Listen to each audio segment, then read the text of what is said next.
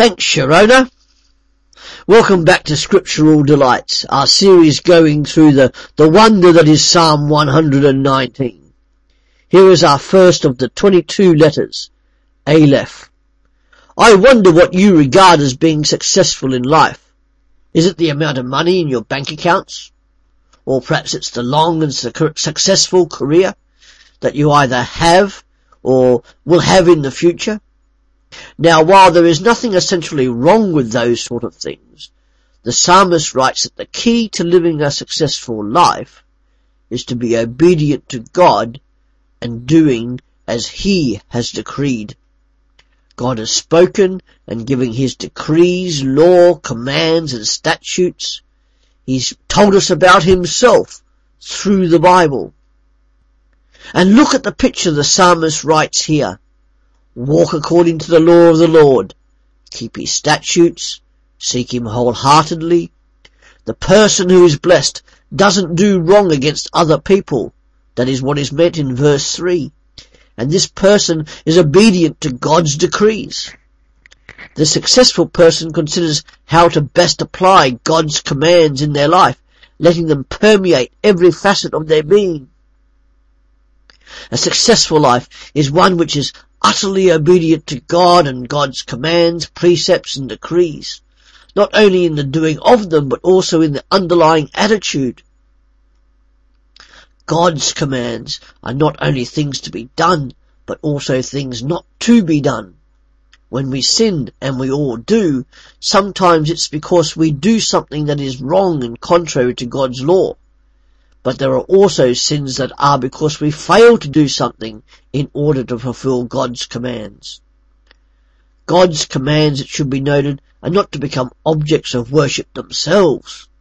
God alone, the giver of the commands, is to be worshipped and adored alone. Some people I meet are all for the laws of God, but they forget about the giver, Almighty God.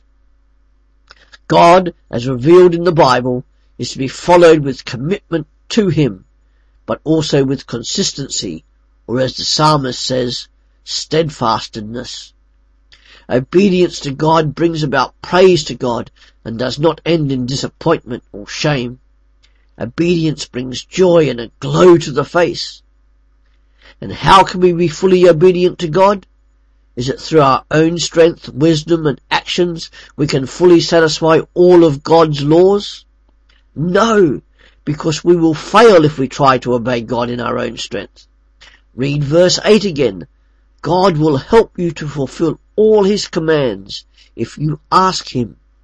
God will not abandon or forsake you, but wants to help you. God is personal and he is not distant. He will help. Amazing. To have a successful life is to be obedient to God and his decrees, cries the psalmist. What has all this to do with the Christian in the 21st century?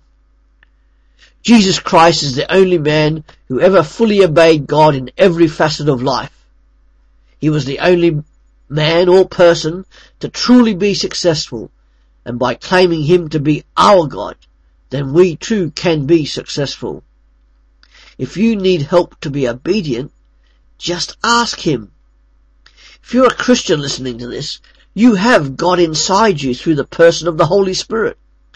Part of His role in your life is to guide you and help you to live a life of obedience to Jesus Christ the Son, so that the praise, the honor, and the glory go to God the Father.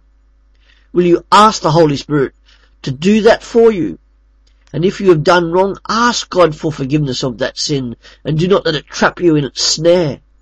Be quick to ask for forgiveness, and do not fall for the tempter's traps. Be blessed by God, and to show that you are blessed, live a life of obedience to Him. A question for you to ponder and act upon. What areas in my life do I need to give fully to God so that I can be seen to be obedient to Him in everything I do, in all my attitudes, actions and thoughts? For the next one, please do read Psalm 119 verses 9 to 16. Thank you.